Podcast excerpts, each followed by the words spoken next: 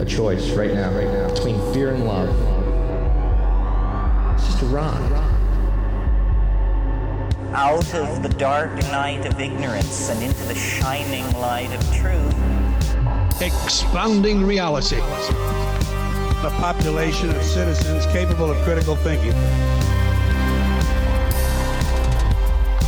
We don't see things as they are, we see them as we are. There's a, a level of reality where everything dissolves into a, an ocean of energy. We empower our experience by insisting on our authenticity. That's very profound. Very. Expanding reality. Welcome to Expanding Reality Podcast. I am your host, Brandon Thomas. On this episode, guys, we've got James Fox. He is the writer, producer, director of the movie The Phenomenon, and not the one with John Travolta, the really dope one about UFOs, the number one documentary about UFOs. So, uh, everywhere that you can find this movie will be linked in the show notes, as well as his call to action to reach out to your senator, which we do cover in the episode as well. Uh, enough of this business, guys. Let's get to the episode. You guys, thank you all so much for listening. The mighty and powerful James Fox. Well, welcoming to the show is James freaking Fox, man. We got James Fox, the writer, director, and producer of the movie The Phenomenon. I told a bunch of people about that. Um, I had you on. Unfortunately, the circle of friends that I run around with don't know too much about the phenomena. It's uh, pretty challenging. They said, "Oh man, make sure you ask him what John Travolta was like in real life." I was like, "Guys, oh come on, man."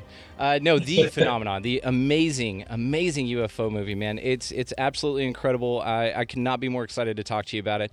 So, Mr. Fox, if you don't mind, just uh, for the audience that don't know you and that think you directed the phenomenon with um, John, John Travolta Travolta. there, yeah. If you don't mind, just tell them a little bit about yourself, man. Uh, well, uh, thank you for having me on, by the way. Dude. Um, I uh, grew up with a father who was paralyzed from the neck down with multiple sclerosis most of my adult life, but and he was a journalist. Uh, amazing guy, uh, self-taught, raised in Africa, speaking Swahili. Uh, came over from, and then he went back to to England, and then came to America. And he's like, I hitchhiked across America with you know five dollars in my pocket back in 1963. You know, it's like, oh. Uh, probably went around uh, Socorro at the time of that infamous landing case. My dad must have been around. But in any case, um, I became my dad's legs, my dad's secretary, my dad's nurse, his chauffeur, because you know he lost his legs, but he continued to travel and do his work. And we got to interview uh, people like Stephen Hawking, uh, who wrote Brief History of Time, the, the, the, the theoretical physicist. Uh, race car driver Dan Gurney. We, we did really cool stuff together. Never had a lot of money, but had a lot of wonderful opportunities. And uh, my dad was, you know, mainstream kind of journalist. I mean, he was independent. And he would pitch stories to different magazines, but mainstream stuff. And uh, we had a wonderful relationship and a unique relationship because of the interdependence that was going on with him. And and and um, when I told him that I was doing a doc on UFOs, he was uh, surprisingly totally opposed. And and he used to say to me like, "Son, I don't care if you if you want to, you know, be a law professor or or take the garbage out. As long as you're happy, then then I'm happy. That's that's all that matters in life." So I was really surprised at how opposed he was to the whole UFO uh, field. But um, I, uh, you know, being I guess a Taurus, I, I persisted and I produced uh, a film on the topic, uh, UFOs: 50 Years of Denial, back in uh, back in the late 90s. Um, I never had any intention on doing another t- uh, documentary on the topic, but uh, without boring your, your audience too much, I, I ended up getting invited to Russia and met with uh, some cosmonauts and, and some military generals in, in uh, Star City and, and uh, a city called Mineral Water just outside Chechnya. Again, back in the late 90s, probably ni- 1999. Uh, it was right around the time when President Clinton was was um, uh, his sexual peccadilloes with Monica Lewinsky, and I remember all the Russian generals and stuff were they were shocked that it was even making news because it was like, was what does this have to do with you know? Um, and, uh, then I made another film called Out of the Blue um, on the topic, and and, uh, never, I said, I'm never, never making another film on the, on the topic again. Of course, I ended up doing um, a second version of Out of the Blue. Uh, then I did a film called uh, I Know What I Saw. And uh, people would ask me, like, you know, why do you why do you continue covering this topic? Like, what is the fascination? What what's the obsession? And I'd say, well, uh, if you wouldn't mind suspending judgment and imagining hypothetically if if this was was going on, if we there was tangible evidence being withheld from the general public, um, that we were probably not alone in the universe, how significant of a story would you give that? And people go, well, God, well, obviously, if that were true, it's the most significant discovery of our time. It would be clearly the biggest story. And so uh, I, um, um, that's why I do what I do, and that's why I continue doing what I do. And when I set out in the 90s, in my 20s, uh, to produce the seminal documentary, you know, feature length documentary on the topic, I was never satisfied with with each film, and I learned from my mistakes. Uh, the last film I'd done prior to the phenomenon was a film called I Know, I know What I Saw, and I almost sold it to um, Lionsgate. They had an amazing global footprint. It would have been in their whole distribution, and on top of the fact that they would have paid me well. Uh, and it's a good film. I know what I saw. I still to this day I think it's aged well, but but uh, had kind of a weak narrative, and the production qualities were slightly subpar, and they ended up taking a pass. And so in the back of my mind, I was like, well, if I ever get the energy and the, uh, I, I, am gonna I'm gonna give it one more shot. And so I spent eight, uh, the better part of eight years making the phenomenon, and I incorporated all the mistakes, corrections for the mistakes I'd made in the past.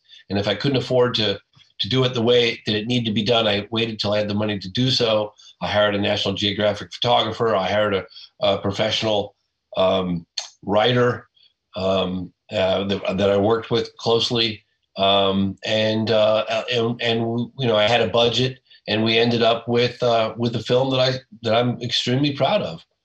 Well, eight you know? years, and you shot a hell of a shot, man. I it, slam dunk is what you shot. I mean, it's incredible.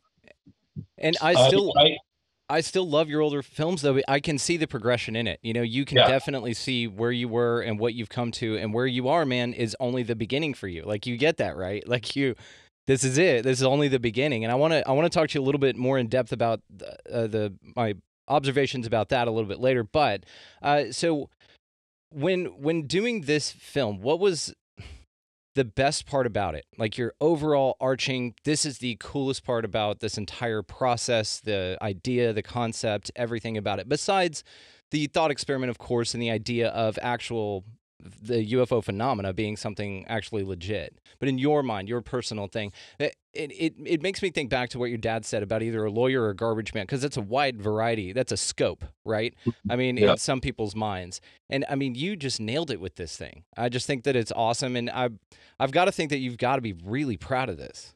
I, you know, I haven't watched it since I finished it because quite honestly, I had, um, I have PTSD from the experience because the last year and a half push was uh, incredibly traumatic. Uh, you know, it wasn't just the, the, the complications and the obstacles that that are inherent with producing a documentary.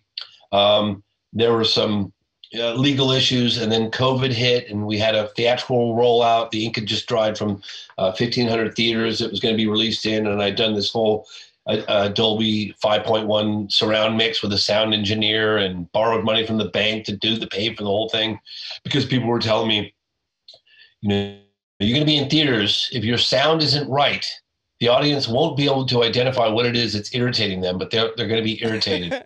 and, uh, you know, and, and you, you got to get that right. And so I remember thinking, you know, at the end of any film project, you're generally broke. I mean, that's just the way it goes because you push all in, right? And uh, and I I took out a bank loan and um, to my shock I got it because I didn't you know I, I got the bank loan and and uh, and I said okay well I, I got two things I can do. One is I could pay for better graphics which I kind of wish I would have. It's the only slight weakness in the whole movie for me. Okay. two I paid for the sound and I said you know what? If I'm gonna pick one or the other it's gonna be the sound. It's gonna be in theaters. So I I I, I spent um, uh, six to eight weeks with a sound engineer. And um, I mean, my God, the, the, the, surgery that they do is, oh, is yeah. is quite something to, to witness. And uh, you know, and then and then and then COVID hit. COVID hit and shut it all down. Ah, I mean, yeah, man, it was a lifelong goal, and I, I just I remember thinking, boy, I didn't see this one coming. no, yeah, no. you had it all planned out. You had this dope shit going on, and I had it all planned out, you know. But but in the end, I think that it served me well. I hate to say that because you know, but but uh, there was a glo- there was a global shift in consciousness that that happened, um, and and people were at home and you know um, I don't know. I think that maybe the timing just was just about was perfect with all the circumstances and everything going on in the world. I'm a big believer in synchronicities, man. I don't think anything happens by accident. I really don't. And so, yes, to that point. and now look at your movie, man. Look what it's doing. I mean, because now you still have the opportunity once we reopen. You can come on the hell down to Texas and do it now. We're open. Come on. And yeah, uh, you know, I'm gonna. I'm actually. I, that's one of the things I want to do is is do a, a, a global tour of, of of theaters and and give presentations and maybe do it with like someone like Lou Elizondo and Mellon and some of the witnesses in the piece from Africa, Australia. You know, demonstrate the global nature of the phenomenon, um, and and and go on a tour. And, and in fact, it's really funny. Just recently, I got contacted by a guy, and he's like, "I got this bus." It's the UFO bus, and he showed me a picture. I was like, "Wow, this is this is quite impressive. I've got this vision of touring America, and I thought, you know, that's something that I that I would like to do, even if I didn't make any money at all, just to get it out there and have the experience, interact with the people. Um, you know, that's that's important to me, and and I've um, um, I never did I never did any of this for the money. This was always something that I. Uh, you know, I was digging ditches and, and painting houses and doing what I had to do to keep going. And there were times where I'd make a little money and then it would dry up and I'd be broke again. And, you know, and I would just persevere and, and keep going. Um, so, uh, and I'm very, very satisfied, not just um, the financial success of this film, which is not, I mean, it's nothing in the world of big movie producers, right? But for an independent documentary, we've done very well. Thank God.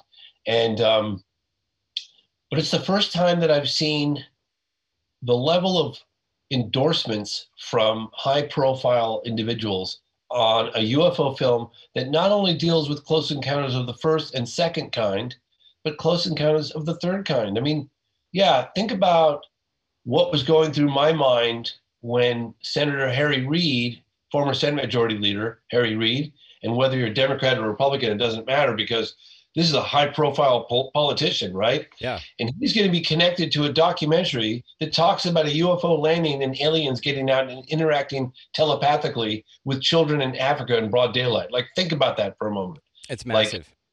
Uh, it's it's it's it's mad, and I was having sleepless nights thinking that he's going to look at the movie and just say, "Take me out," like really, because that's never been done before.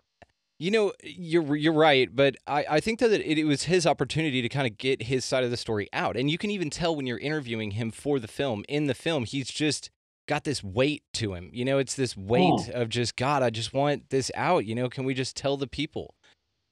that that was a that was that was a, a wow moment for me. Uh, I mean, you know, there have been a handful of times where I'm in the presence of someone so I say established, but uh, uh, it, it, you, you you literally pinch yourself and think like, how did I how did I get here? How did I get in the room with this individual? How did I, President Obama, Clinton, Trump, uh, Bush, they're probably all going to see this movie because of this one man that I'm meeting with right now. They all know who he is. You know what I mean? Like, Yeah, yeah, yeah, yeah. uh, you know, uh, that's just a weird feeling. It's it's a it's a trippy feeling. It's incredible. And and really though, the whenever he's you're asking him, you know, so some of this stuff hadn't seen the light of day, and he's like, most of it hadn't seen the light of day, man. And he just looks so defeated because he was the one that commissioned the the committee to keep moving forward with this thing. I mean, he actually allocated secretly allocated funds to a secret military project to continue the study of these things. Yes, It, and I think that the, though that that's that's He's incredible. incredible. And it, what's that? He said the level of resistance he got from the intelligence agencies was was unbelievable. Yeah. Like he said, it was like they were just, you know, Yeah. and he had tough. to fight, and fight, and fight. And some people lost their job. Like he said, it was Jesus. He never anticipated that. Yeah. And and I mean even to the level of um, Podesta and John Mellon. I mean the people that you got in this are fantastic. So who's your favorite person to interview um, for this film? Uh, what? Just one person?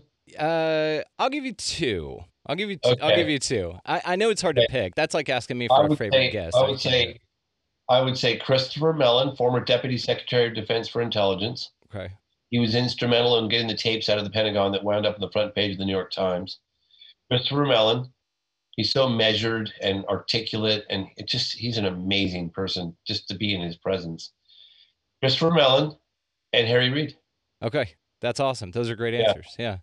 Yeah. But cool. but but the, the the day that oh, the week that we brought um, the the African witnesses now adults together for the first time in 20 years, that was quite a that was quite a day. That was that was one of those those days that you go, I'm not going to be forgetting this anytime soon. No, that is incredible, and what a way to cap off the movie too. Uh, it's right? it's incredible. So I wanted to ask you uh, about a few uh, ancillary things in between there, and then we'll get we'll get to that as well. And then I just had some actually some just honest questions that I had for you, man, just about your direction and and and some conversations I've had with people on the show about you and your film specifically.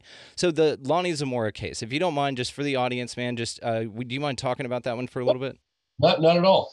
You know, um, when uh, one of my older partners had proposed doing the Lonnie Zamora case, and I'll remind your audience, it was a it's a close encounter of the third kind. It took place in Socorro, New Mexico, 1964, April 24th, right around 5 p.m.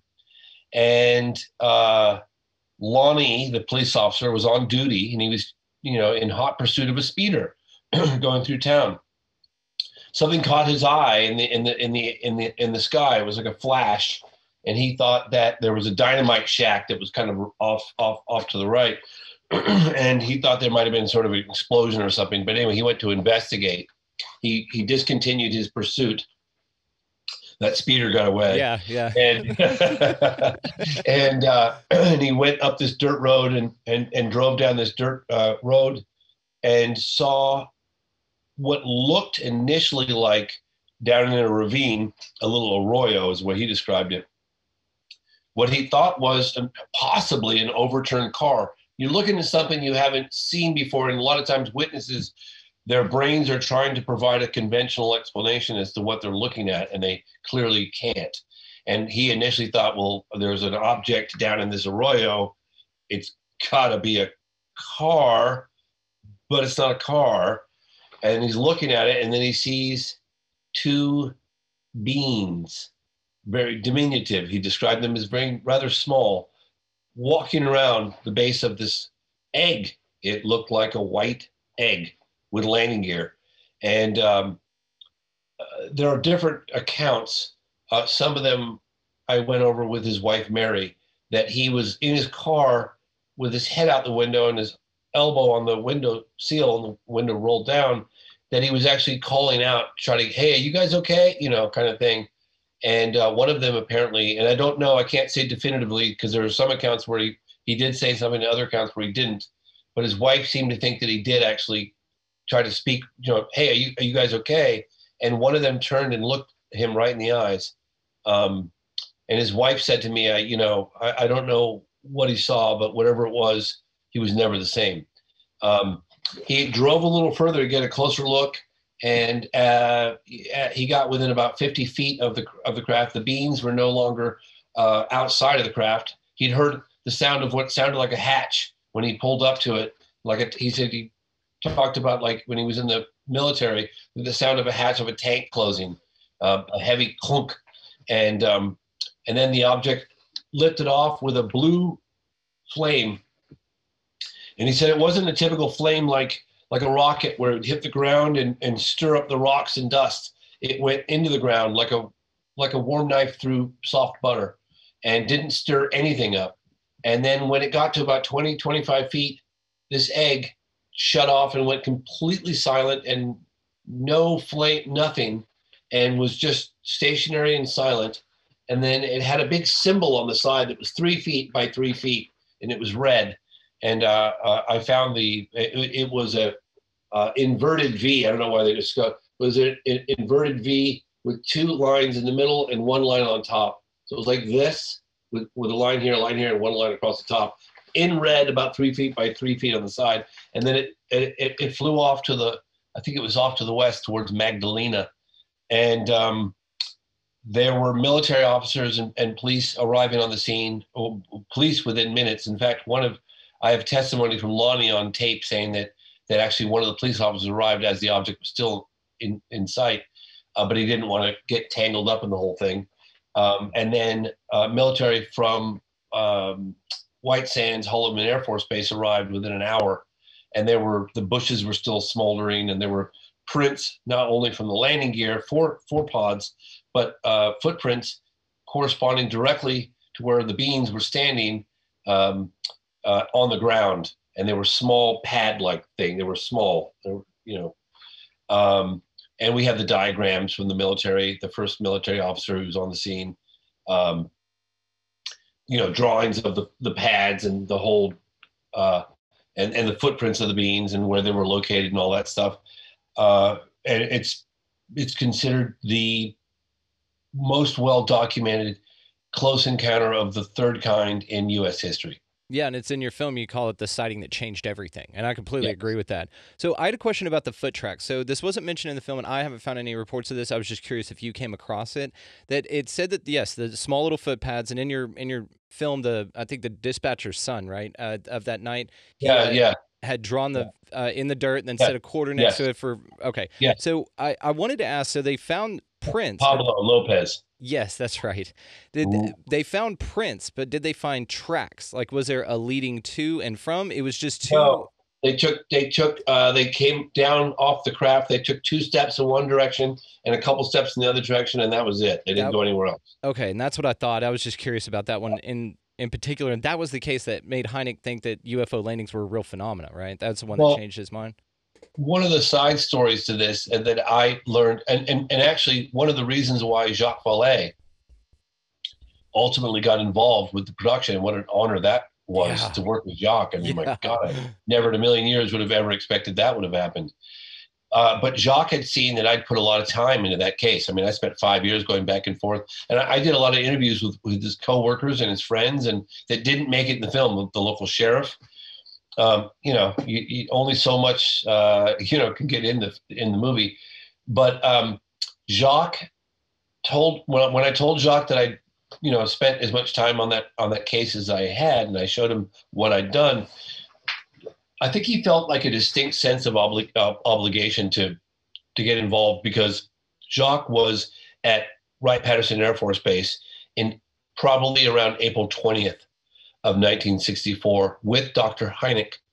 And Dr. Hynek was giving him a tour of the base, and Jacques was was was was asking Hynek to look into Project Blue Book files that were categorized as psychological because witnesses that claimed to see beings were categorized as psychological. In other words, they were dismissed as like, you know, Looney Tune kind of stuff. And so Jacques was there telling Hynek, look, you got to look at these close encounter cases. They're happening in France. I'm sure they're happening here. You got to look into these things. These are incredible. And um, literally a couple of days later, uh, gets a phone call and is given the report of the landing case, the close encounter case that occurred uh, in in Socorro. And um, if if you look at, it's so funny because uh, I was in the edit room with this guy Lance Mungia. He did a film called Third Eye Spy on the psychic CIA program back in the I think it was the seventies, and uh, he he was really smart. He he's like, you know, James, we're doing all this ar- archive um, newsreel footage and and testimonials from from the 40s and 50s and 60s uh, from different areas in like Texas and New Mexico and Arizona. And he goes, you know, James, we should uh, we should get a map out and um, and put pins in the map in these different locations. And I thought, ah, that's a good idea, you know. And when we did it, we realized that a lot of this activity was within a certain proximity of the first atomic bomb detonation in 1945 at Trinity site. And we thought, well, that's interesting, you know, hmm, kind of like, hmm, okay, Roswell, Holloman, you know, uh, even an area of Texas, the hotspot in Texas in, the, in 57, there were landings in Texas. I'm trying to remember the name of the town that was Yeah, in we there. had We- Aurora as well. Sorry? And then Aurora, Texas, Yeah. uh, just out Yeah. east. Yep. Yeah. So anyway, uh, we, we we took note of that, and of course later we found out when we met with with uh, with with um, Senator Harry Reid that one of the more alarming or astonishing aspects of the phenomenon that they uncovered was this attraction to not only um, nuclear weapons facilities, but uh, in some instances they were interacting with and shutting off our nuclear weapons. So there's definitely a connection with that. I think so, and especially in your movie, you do detail as well, like the Malmstrom Air Force case with uh, Lieutenant Salas, and then as well as the uh, 82, the Ukraine missiles uh, that just armed themselves with no launch codes. And you guys go check this movie out. I know most of the audience has already seen it. It will be linked in the show notes. Uh, and then even the connection to the Rendlesham Forest case, uh, that all of these are fantastical. They do have a serious interest in our nuclear programs and actually the nuclear programs of everyone around the world. And I like the description that it said uh, that it's it's as if whenever they were shutting all the nukes off, it's as if they were taking matches away from children. Don't you love that? Yeah. I, dude, that is perfect. I think it's Yeah. brilliant. And even uh, Lieutenant Salas, whenever he's at the uh, disclosure meeting and he turns around and just said, Well, you know, it's like, why do y'all still have these things? It's like they're pointing that out to us. And then he walks off and same Harry Reid type of thing. He's a little disappointed. You can tell there's a weight to the to the things that they understand and have experienced. And then question themselves, which I find fascinating, man. I think it's wonderful. I, again, your book your movie is absolutely incredible. I, I want to ask you a couple more things about this specifically, and then I kind of have uh, a question uh, beyond that that I haven't heard anybody ask you that. So, Great, um, great. so also I wanted to uh, talk about uh, uh, Jacques Vallée's uh, pieces of debris or artifacts that he found that you guys took to uh, Garry Nolan and had Yeah. analyzed. So what was up with that? Well, It's pretty cool. I was working with Jacques for at least a year, and I had no idea that he was doing this stuff. And one day, he called to have lunch, and uh, we got together in, in person. And uh, he said, "You know, um, I think I'm going to invite you to a lab in Silicon Valley to do some filming." And I said, "Oh, okay. Well, what's going on?" And he said, "Well, you know, we're we're doing some. We got this new machine. It's revolutionary technology, and we're doing some analysis work, and uh, we think it could make a good segment of the movie. But uh,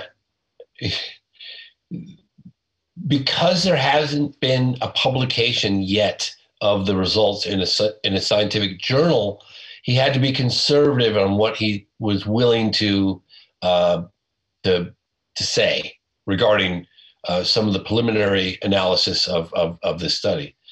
Hey, look, I'll take what I can get. I mean, this is amazing because this is like physical evidence being studied in a laboratory. It could be repeated.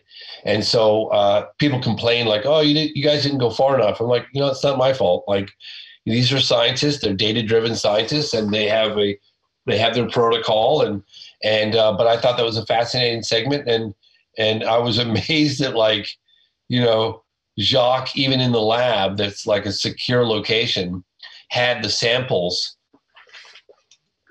like this the whole time. He didn't he didn't even set them down. Like, and if he did set them down for a brief moment, they were right in front of him. And I thought, Jacques, uh, you're you're you're being a little funny with these samples. Talk about playing it close to the chest, right? Yeah, yeah, Yeah. totally. And he goes, you know, these things have a strange way of disappearing.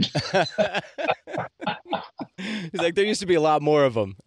yeah, yeah. So, but but I think that's to be continued. I think there's there's there's more discoveries, and and Garry Nolan, uh, amazing guy. He um, he he um, he got summoned by the White House to study the coronavirus, uh, and and so that that aspect of what he was doing with Jacques got put on hold. I think it's starting up again now, uh, so things are a bit delayed. But um, yeah, I mean, he got literally a letter from the White House saying, "Stop everything you're doing, go into this," and he was in a in a full hazmat suit studying the virus a lot for like months. Wow. And you say that he had to hold back a lot, but what he revealed in there was incredible. And your movie Oh, oh. is a banger through and through. Like the historical breakdown that you have, you had a few cases in there I'd never even heard of, and I researched the subject quite a bit. And then you go into these parts of it, and then of course your contact part of it, which I also want to talk to you about because um, so the uh, Papua New Guinea in 1959, the Australian missionary that was out there with it was him and 38 people, so 39 people total saw a craft hovering Yeah. With four small occupants, and of course the. And it's been reported quite a bit, like the black uh, scuba suits or something like that that they're wearing, uh, standing on top of this craft that hovered there for several hours. And it's great the way that he recalls and describes it because he's saying, you know, so they're just standing there, and so I just waved at them, and then they wave back. It's fascinating. So you're talking bipedal hominoids, you're talking, um, you know, uh, torso, legs, arms, head look like us, just a little smaller, wearing little black suits, waving at these people, and then it just sped off. Now, I, I had a question about that. Were the were the occupants still standing on top whenever it sped off at a high speed? Did you ever find that out, or did they No, somehow not- get back in? because that, that that that sighting happened in 1958. For me to get my and and Hynek, Dr. Hynek investigated investigated that case. I think in the 70s. Uh, fascinating case, and people had really stood behind Dr. Uh, it was I'm sorry, Father Gill, and um, getting the archive footage of that. Like I, I had to locate the guy who shot this documentary in the 70s. I found him. He's like old, really old now. He's like in his late 80s.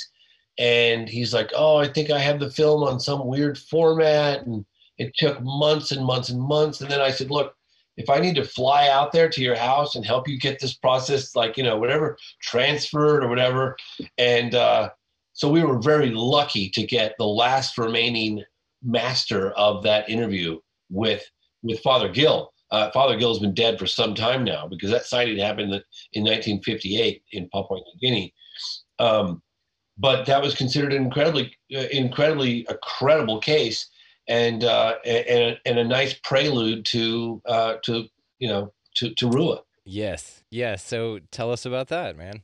That's a, such a special part of the film, dude. And the fact that it ended there is going to lead me into my next question. So please. Right. Well, uh, I'll I'll start off by, um, and if I'm being long-winded, just tell me to shut up. But We got uh, all the time in the world. It's your movie night. I'm just chilling. so uh, I, I I didn't believe that that case happened when I'd heard about it back in the '90s, and so uh, I heard about it in '97 from actually from Steven Spielberg. I, I've mentioned this a couple times in the past, and I thought to myself, and I was making a documentary on UFOs. I thought there's no way that a mass sighting with so many witnesses in broad daylight could occur I- you know, it's inconceivable to me in the whole world not know about it. I just, I just dismissed it so quickly. So I, I don't blame your audience at all if they say, you know, come on, a, a UFO landing at a school in Africa in broad daylight. I don't expect anyone to believe it. And I jokingly say, you know, I offer this Parmigiana challenge where, you know, uh, I'll give you a chicken Parmigiana dinner if, if you watch the film and then still believe that this this this event didn't happen as I'm about to describe. But it was about 10:30 in the morning. It was in a place called Ruwa, Zimbabwe, which is just about 30 minutes, 35 minutes outside Harare, which is the capital. And um, it was at a school called Ariel School. And there were roughly 100 children in the playground, give or take. Um, they all saw a weird object in the sky. Some of them claimed a couple of objects, some of them just one but uh, the, these objects landed. Uh, some of them say there was uh, a, a, larger one in the sky and, and a couple of smaller ones landed. But in any case, depending on where you were in the playground, people witnessed, you know, more than one or one, and uh, occupants got out and they were diminutive, quite similar to what you know Lonnie described, small, ch- childlike. In fact, they interviewed one of the kids. He was we called him kind of like the uh, the arc the the engineer because he was so pragmatic and matter of fact. And and the, the person interviewing him says, "Well, how big were these so-called people or beings or whatever?" The kid goes, "Ah, "About my size," and he's like, he's like he's like in second grade Yeah. eight or third grade, yeah, about my height. he was really really funny, and these big eyes and stuff. And um, the children, uh, not all of them, but some of them got within a certain distance of these beings, described a telepathic communication of environmental destruction, of not becoming too technologists, one of the kids stated, and um, being better stewards of, of the environment, uh, of Earth, and so destruction. Um, there was a Harvard psychiatrist by the name of Dr. John Mack that heard about the case. He flew uh, to the to the location within two weeks of it, and with a camera crew, and he documented all the children on camera. Amazing sit-down interviews. He did interviews in the field. He did interviews near the landing site, uh, in the playground, and then he did sit-down interviews with the children, one one at one at a time. Uh, remarkable uh, archive material. Uh, we licensed that footage. Then we found, with the help of this guy Randall Nickerson, uh, we found the children 20 years later from all different corners of the world, and we brought them together for the first time in 20 years. And their accounts uh, today uh, is just as incredible as it was, you know, 20 plus years ago. Um, they they're adults. They've had time to process. They can articulate what they saw better. Um, and I would have to say that it's probably the most uh, compelling close encounter of the third kind in in modern history Absolutely. just because of the sheer volume of of of, of testimony of eyewitness testimony you've got over 60 kids saying the same thing um, drawing the same thing you know some of them slight variations but uh, and then 20 years later 25 years later 24 years later saying the same thing uh, it's it's it's and I put it at the end of the movie. A lot of people are like, "Oh, this this this this this sighting's got such an impact," and I went, "Well, two reasons why I disagree with that. One, I didn't believe it when I heard about it, hmm so you have to build your case to get there. Yep. Especially if you plan on creating a documentary that's not going to preach to the proverbial choir. You're going to penetrate a much broader, more mainstream audience. You better like give them a little UFOs 101 uh, up to that point. Otherwise, it's they're never going to believe it because I didn't believe it. You know what I mean? Yeah. So, so um, that was the first reason why I decided to put that case at the end. And the second one is, where do you go from there? That's my question. So, I I had had a, uh gentleman named Robbie Graham on the program before. Uh, he wrote a book He's called British guy. Yeah, yeah, yeah. I wrote uh, Silver Screen Saucers. Him and I actually were talking about you and your film specifically.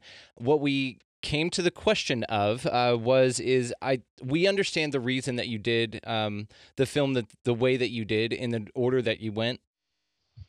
Yeah. Robbie was very interested in knowing about this. Oh, See it, or is it too blurry? uh, move it to here. Uh, there you go. I'll screenshot that for Robbie. Oh wow. Damn, Robbie, what do you think about that, buddy? Damn, that's cool. Isn't it? Yeah, and you guys uh, watching this on YouTube, just pause and read that. That is fantastic, man. That's awesome. That's the original. He's gonna love that. Yeah. God, that's cool. Yeah. So we had we when when we had talked about this, and uh, you would love Robbie. He's fascinating, very interesting guy, uh, and just knows a ton. And you know, film major, uh, did that and wrote that book, Silver Screen Saucers, about the UFOs demystification and cover up in movies and TV uh, in the early years. You know, based on the Robertson panel and 53's uh, recommendation, and uh, it was just a fascinating conversation. To your movie specifically, we were talking about the reason that you did the what you did because him and I like you we've we've done this right? We know this. But like I said your breakdown on it was incredibly necessary incredibly important not only for the newbies right? The, the newcomers to the uh, idea uh, and taking a look at the topic seriously. But also like I said there were a few cases in there I'd never even heard of. And the way that you related them all together was fascinating. So the the question that we had and something that I'd mentioned to Robbie was now you have the world's attention with this topic. I mean, you're there's been tons of documentaries made on this, none like this, and none with this impact to the people. And like you said, I, I believe in synchronicities, man. All of this happened for the right reasons at exactly the right time. Not only with the Leslie Kean article that came out, um, but also with the Nimitz-Craft footage with uh, Fravor coming out. There, there's a, a domino effect of reasons why all of this is so interesting, and you did such a great job with this. Now, my question is, and what Robbie and I had talked about was, you have the world's attention now are subsequent films that you're going to make, keeping in mind that this is only the beginning for you, are subsequent films going to have more of the ancillary parts of the phenomena in it? Let's say, for instance, abduction cases, um, uh, d- missing time. Even Jacques Vallée will talk about how there's all sorts of things that you have to ask the witnesses if they'll be honest with you with you which is another issue right with the reporting is because people won't report that they got probed or whatever. They'll just say yeah i saw something i lost three hours. That's all that's all i saw. And they remember much much more. But it's hard for these folks to report these things accurately.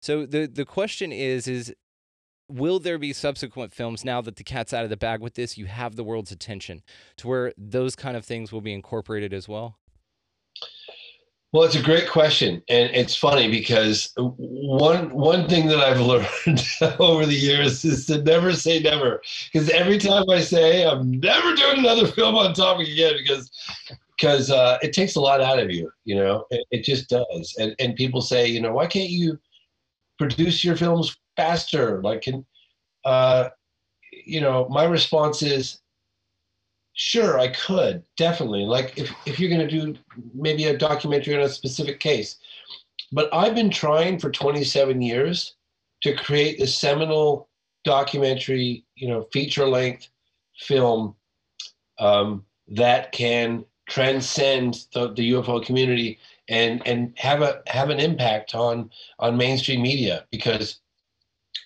you know there's a colossal amount of incredibly compelling evidence a lot more than anecdotal that these things are real, that we're not alone, and uh, they there's there's a lot of uh, a lot of noise around that core message that has deterred uh, the average Joe from from diving into the topic and, and and taking it quite seriously. Of course, you got the Robertson panel that adopted the, the policy of ridicule. Uh, that didn't help, um, and and so uh, I I've been bogged down with creating this this this this concept of a film, which is ultimately the phenomenon. I, and I sometimes read, I try not to because you shouldn't, but I sometimes read like comments. People say, "Oh, it's the same old rehash bullshit." I'm like, it's not. First of all, it's, it's not. not. It's not. You know, and secondly, I can't change history. And third, do you have any idea what I went through to find the archival material? Like I have archived material in that film that's never seen the light of day. Events that were put on the United Nations in 1978 that the very person Lee Spiegel who put the event on hadn't even seen. So don't give me that crap that is the same old.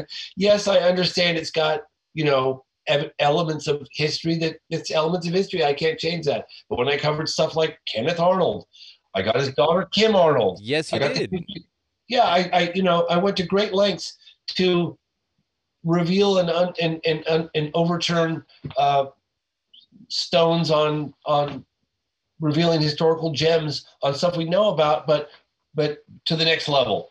Uh, and so um, uh, but I can't change history. The history of it is the modern history is what it is, and the more salient aspects, cases, are the ones that I focused on because they're the ones that got the world's attention when they did, and that's you know. So and, uh, um, and but now, finally, I say, okay, you know, I did it. I didn't succeed with Out of the Blue. I tried Out of the Blue a second version. I you know did 50 Years of Denial. I, I then I did Out of the Blue one. I was disappointed so I did a second version of Out of the Blue. That was the director's cut. It's really good. I mean, I stand by it to this day. But but I still failed.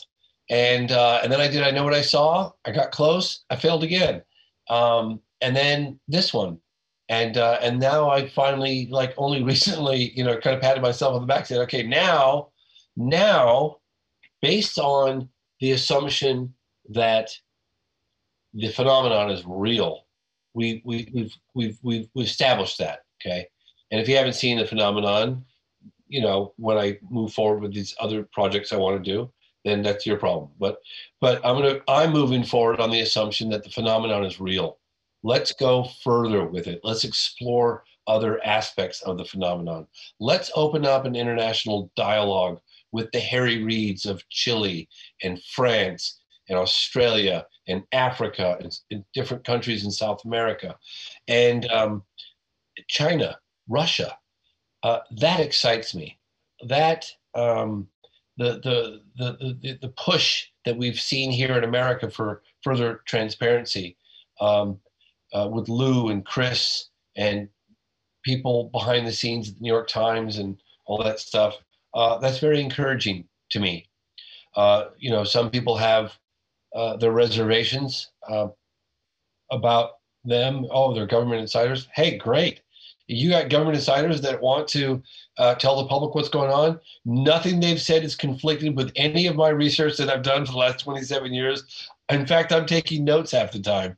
Um, I'm on board. Let's let's do this. You know, so I'm extremely encouraged, and um, I, I I haven't revealed publicly what my plans are uh, now, but I can assure you um, they're big. Okay. They're- they're- I trust you. I, I'm telling you, I trust you. I, Robbie would kick me in the ass if I didn't if I didn't at least ask you that question. Yeah, we no, both I kinda- promise you that it will be coming out, and and and it's and and you won't be disappointed. Okay. No, no, no. I trust you. I'm telling you. Uh, you you've kicked it off with this, and and to the other movies, man, you're being too hard on yourself, dude. Like I said, all of those were necessary. They're and they're great films. That they you needed that to get you to where you are. So every step you take is what leads you to where you are. They're not failures. They're just a step in the, in the road on the way to the phenomenon, man. The number one documentary out, man. It, it's huge. And then and then like I said, this is just the tipping point. This is just your start off. Now, uh, to the disclosure part of it, I, I think I'm with you on it. I've got some serious reservations that we're going to get anything of legitimate, uh, tangible, anything out of this. Uh, I think that no matter what they tell us, it's a step in the right direction, right? I had Stephen Bassett on the program with Darcy Weir, uh, incredible indie filmmaker, by the way, which I want to talk to you about. Um, he uh, was talking about disclosure and he's been saying, you know, every year it's going to happen, every year it's going to happen. And he reminded me of those people who say, well, Jesus is going to come back in my lifetime. And it never happens, right? Now, I think that, I think we're pretty damn close though, but I also have reservations on a government that's lied to us forever about everything and then just all of a sudden going to be altruistic for no reason whatsoever and just release the factual information. I think what they'll do is they'll continue to release probably some perception management elements of it. I don't think they're going to tell us the whole story, but I mean, like I said, either way, it's a win. It's a check in the win column, right? It's a step in the right direction. Because, and honestly, even like uh, Harry Reid in your movie said, I think it was him or Podesta that said, it doesn't matter why or what. It just matters that we talk about it and that we get it out. And I agree with that. So, um, to that point, and I uh, wanted to ask you a question because we're almost at the time we agreed on here. Uh, what do you what do you think the phenomena is? And regardless of what you think it is, what's the most cool theory that you've heard? Because there's tons of them, right? Um, that you would prefer it to be just for fun's sake, just for the thought experiment of it.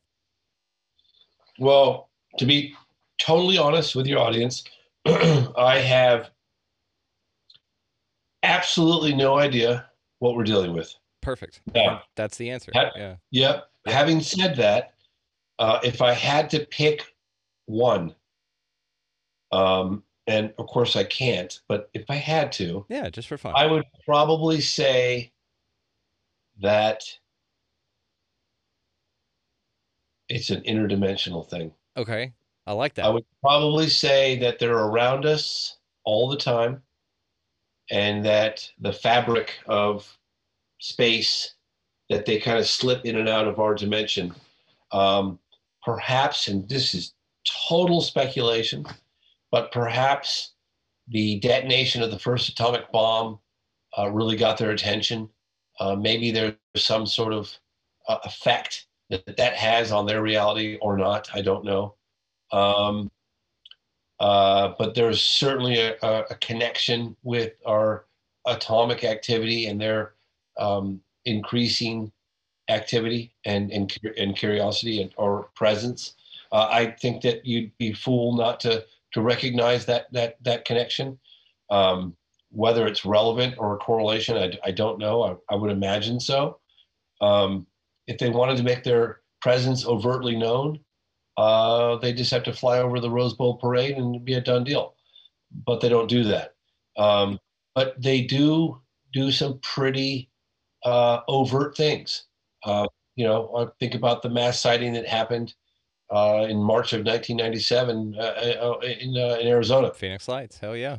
That was a pretty bold maneuver um, uh, over the bases, and uh, it flew from the north to the all the way across the state of, Ar- of Arizona.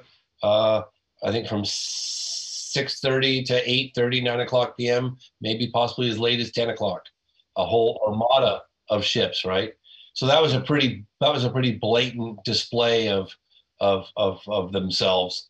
Uh, you know, you look at what they do, and you also look at what they don't do, and you kind of have to read between the lines. You know, they make them they make their presence known. There's no question about it, but they don't make it like super overtly, unequivocally. You know, like they chose a slightly more rural area, um, Ariel school to land. If they would have landed in Harare, wouldn't it have been a different story? Harare is only 30 minutes away by car, probably a minute or two away by the way they fly. Or Or a second, or a blink of an eye. Yeah. Right, a blink of an eye, exactly. So, you know, and I think about this stuff all the time, and I wonder because people say, "Oh, well, you know, the government releases this or they release that." Who is the government? Who has the authority to access this information? When Senator Reid says that there, what we've seen is only the tip of the iceberg, and of course we've suspected that for decades. Uh, who has the authority to release it? I've asked them, like, who does have the authority to release it? I haven't gotten a straight answer, to be honest with you. I don't know. And, and, you know, people say, oh, well, disclosure is around the corner. Disclosure about what? Like, is there anyone that actually has the full picture? I doubt it. Do they know that they're they're flying around and they're under intelligent control? And yeah, of course they do. Do they know it's not the Russians and the Chinese or anybody else? Yeah, of course they do.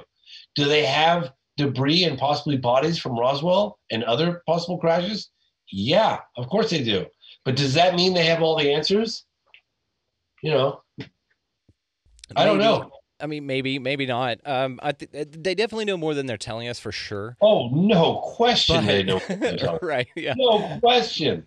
Uh, of course. Look, and I gotta say, like you know, people. I, I started this this this uh, call to action. Now I had a call to action in the movie. Uh, you know, um, I, I, uh, one of the, one of co-producers, this guy Dan Farah, was like, you know, you should put a call to action in the movie. I was like, great idea, duh. So we did. And then I had a call to action on the website, and then of course the 180 day deadline thing that got triggered by the signing of the COVID relief bill from President Trump in December 2020 and we thought, hey, uh, let's let's do a more focused effort and rattle the cages of our representatives and let them know that hey, we're paying attention and we want we want to see more government transparency. We want we support your efforts, and things have changed a little bit. But when I was walking the halls of Congress distributing all uh, 435 members of, of the House copies of Out of the Blue, uh, I had conversations with some congressmen and uh, uh, some chiefs of staff, and they said, "Look, you know, this is not exactly a, a career-enhancing uh, move to uh, go and and and you know what I mean." yeah. And so, if we hear from enough of our constituents that's what they want us to do, we'll do it. So things have changed a bit, obviously, since the publication of uh, that article on the front page of the New York Times in, in December 2017. But still, they need to hear from us. So I launched a more focused campaign. I worked with Christopher Mellon. I worked with Lou Elizondo. We spent several weeks crafting the, language, and uh, it's it's UAP actnow.com. UAP actnow.com. It's free. We provide a template. We provide direct links to contact your representatives. We provide a telephone number to the switchboard.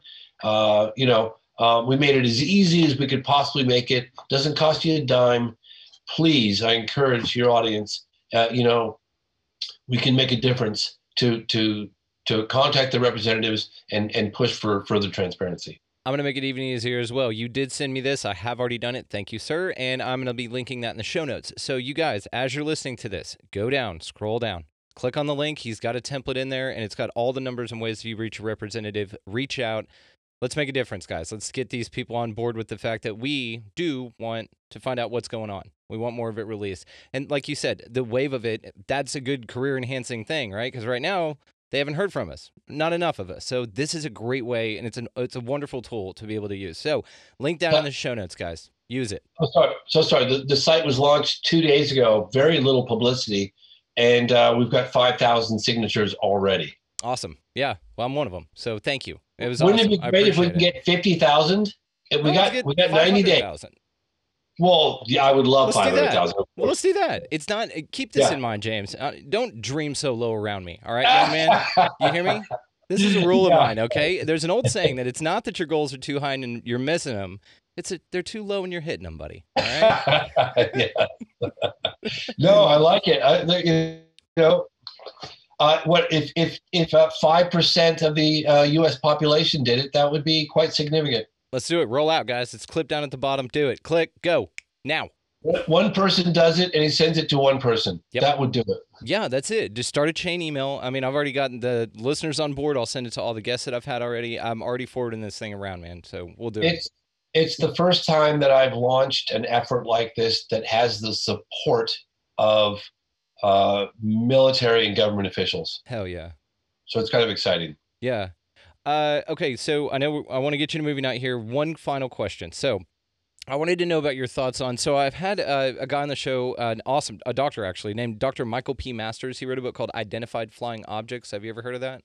No, I don't think so. Awesome Well, guy. Uh, you can check out the episode. Um, it's uh, but I'll I'll send you a link to his video. Uh, Okay. awesome dude. Um, so he actually he is an anthropologist. He's actually a biological uh, professor of anthropology up in uh, Montana, Montana Tech, and smart dude, academic. And his idea about um, the phenomenon and especially the entity specifically is that they're future humans and time travelers coming back. Okay. Mhm. Now, lately, this has been one of my favorites. And like you, I don't plant my flag. I think when I asked you, that's why I asked you the way that I did. Not only uh, what do you think it is, because I was curious about that. I kind of already knew the answer. But then what do you want it to be if you had to pick a favorite idea, right? So that's the reason I asked you in that way. Mine is this idea, this hypothesis. And he's got such a scientific breakdown on it. The way, you know, and he's an anthropologist, so he studied uh, ancient hominids and he knows like what our lineage will look like in the future, or you can kind of extrapolate that out, right? And it's interesting too, because even in his work, he points out that there's millions of species that have evolved on this planet, but only one of them has been bipedal, and that's been us. So all these accounts of even uh, the bipedals, uh, the reptilians are bipedal, you know, stuff like this. It gets pretty out there, but it's Yeah. one of it's one of my favorite uh, theories about it. Now, the other thing I'm thinking of, and now I kind of view the phenomenon through that lens, right? Not not to plant my flag, I just kind of look into things. Now, whenever you were talking about Jacques Vallée in your film, whenever he said about the materials that you guys took to the lab, uh, he was saying that it doesn't mean that they were made in outer space, but they're it's like 200 and something different components to this, and we only work with 80. So, yes, it's not as if it was made in outer space. It could have been made in the future and brought back, or been a technology that was made in the future and then brought back. Uh, to the other point of it, the interdimensional part of it. Time machines would look a lot like that. Uh, they would look like they're just shooting off real quick or blinking in and out of existence, and interdimensional beings would look like that as well. It, it kind of checks that box as well. I, I like the idea. I just think that that's one of the more fun ones. Like if you want to entertain the thought experiment of it, I like that one. So, and I- as I was I watching your film, that. I, I almost called the film all of the above. that's a okay. Yeah, I like the phenomenon better. It's a little, Maybe it is all the above. and that's that's the thing too, right? I mean, maybe it's all of it, or maybe it's like what Hynek, Vallée, uh, even uh, John Keel come to in the in, that it's a psychosemantic thing, that it's something We're the doing- Earth is producing. We're doing interplanetary, you know, flight exploration, Yeah, and we've only been in the air for what a little over a hundred years. So, you know, and it could be interdimensional, interplanetary, uh, time travel. I mean, my God, this is a huge universe. yeah. And what do we know? Well, What do we know? we don't we don't know shit, man. To be honest with Yeah, you, I think that know it just keeps. We know that there's some mysterious shit going on out here, and we don't know what the hell it is. I think that Yeah. that's and it's the people that are like, no, they're coming from Zeta Reticuli, and that's all they are, and that's all they could be. I'm just like, guys, come on, man. Stop Yeah. being, you know, it's an ignorant perspective. I get that we all kind of start there, but it's an ignorant perspective. and I, I don't claim to know what's going on. I- really don't. People go, oh, you know, you're saying they're ET or they're this. I'm like, quite honestly, I don't know. I just don't. but this is what makes it so great, right? Because you can't know. That's the best part of it. But you're wise enough to say, "I don't know." I mean, that's that's the only, that's the the correct answer, sir. That, sir, is the correct answer, sir. Uh, and then you know, whenever you talk about and back to that real quick was whenever uh, how interested they are in our nukes, and of course, this flap started showing up around 47, detonated the first atomic bomb in 45. Future humans probably don't want us dicking around with this stuff, right? That could be another reason for the visitations, for the interest in it, for the technology developed to be able to disarm it so well or arm it well. It it it's I don't know, man. The more the more I look at it, the more I look at it in associated phenomena and the cases, and when I go back and look at it, especially watching your movie again, I was like, freaking time travelers, man. That's Wow. got you know, it's maybe I don't hey, know. hey, it, it, you know what? We we know that time is malleable. Yep. We know that as time is relative to the observer. Yeah, You know, it fascinates me that they have actually taken atomic clocks. I think they took them to the moon and proved. Didn't they come back like a minute and a half younger or something like that? yeah, and it, it's got to do with like you said, the relative time, and you, you hear about all these paradoxes, and in that episode, I can't remember what it was, but Yeah. but different. Yep, yep, Just from that travel, imagine traveling at the speed of light. You heard about the twin paradox theory, right? oh yeah, yeah, yeah, yeah. So it, it's just like trying to wrap my mind around that. You could have twins on Earth, okay, four years old.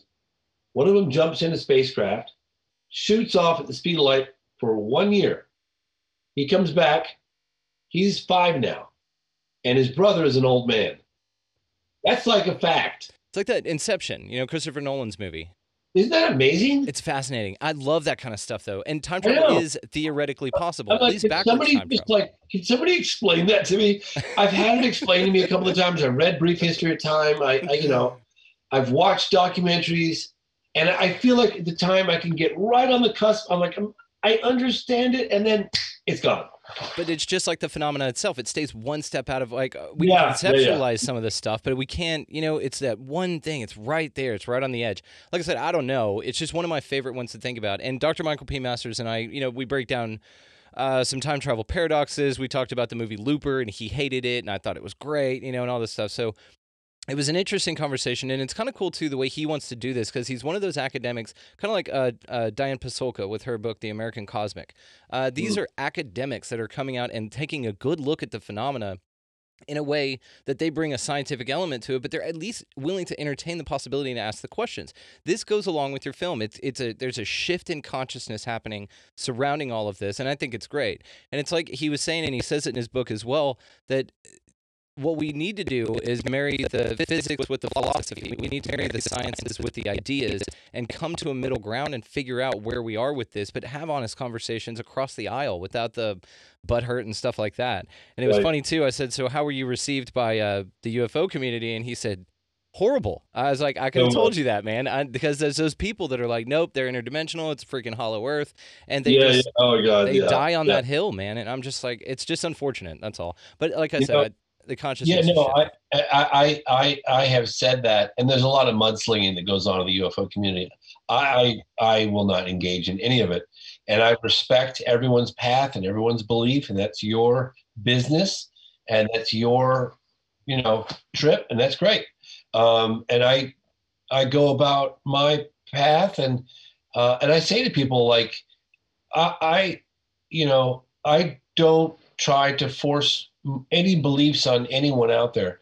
I try to put the evidence uh, on the table and allow the audience to make up their own mind. You, you don't hear me saying, you know, ET has landed. I, nowhere in the movie. Look, if a witness says, "Hey, I think it was ET," or "Hey, I think it was an alien," or "Hey, I think," fine. You can say whatever you think. I wasn't there. Yep. Whatever you think, and you can interpret that the way you want to. But I have to keep my opinion out of it. I really do. And I would even remember when I was doing the Ruwa section, I was adamantly working with this one guy and he was trying to push it. I said, no. I said, we're going to say if the accounts were are to be believed, then this could have been this. But that's as far as I could go with it because A, I wasn't there, and, and B, my opinion is irrelevant. So, um, you know that's and and and and that might be one of the reasons why mainstream uh, has has uh, it, that it's been as well received as it has been. Um, um, yeah, so There's a lot of reasons for that, but I'm completely with you. Uh, the way that you you have to really watch your speech whenever you're talking about this and citing things and quoting Oh stuff, my which God, you yeah. you do a great job of it, man. It's Oh, monitoring. It's exhausting. I put my foot in my mouth a few times, but yeah. okay. hey, look, if I don't know something, I just say I don't know. I really don't. I wish I did, but I don't. No, absolutely, and that's what I say here on the show. And like, I don't know, but let's speculate wildly, you know, because that's fun. You know, let's just Oh, get no, the. I'm happy as long as I know. Like I said something about a meeting I had with an individual who's pretty in the know, uh, or certainly in a position to be in the know. And I said that he had shared something with me, and I wouldn't reveal his identity. Uh, that I that I don't disbelieve, nor do I believe. And I said this, and I thought, eh, maybe I shouldn't be saying this. And then it was like, you know, tweets going out. James Fox says aliens are walking among us. I'm like, no, no, that is No, I didn't. not what I said. so I thought to myself, well, I need to be even more careful. Maybe I don't even say that at all. Like, no, I heard it from somebody who told me that. yes, I didn't say I believed that.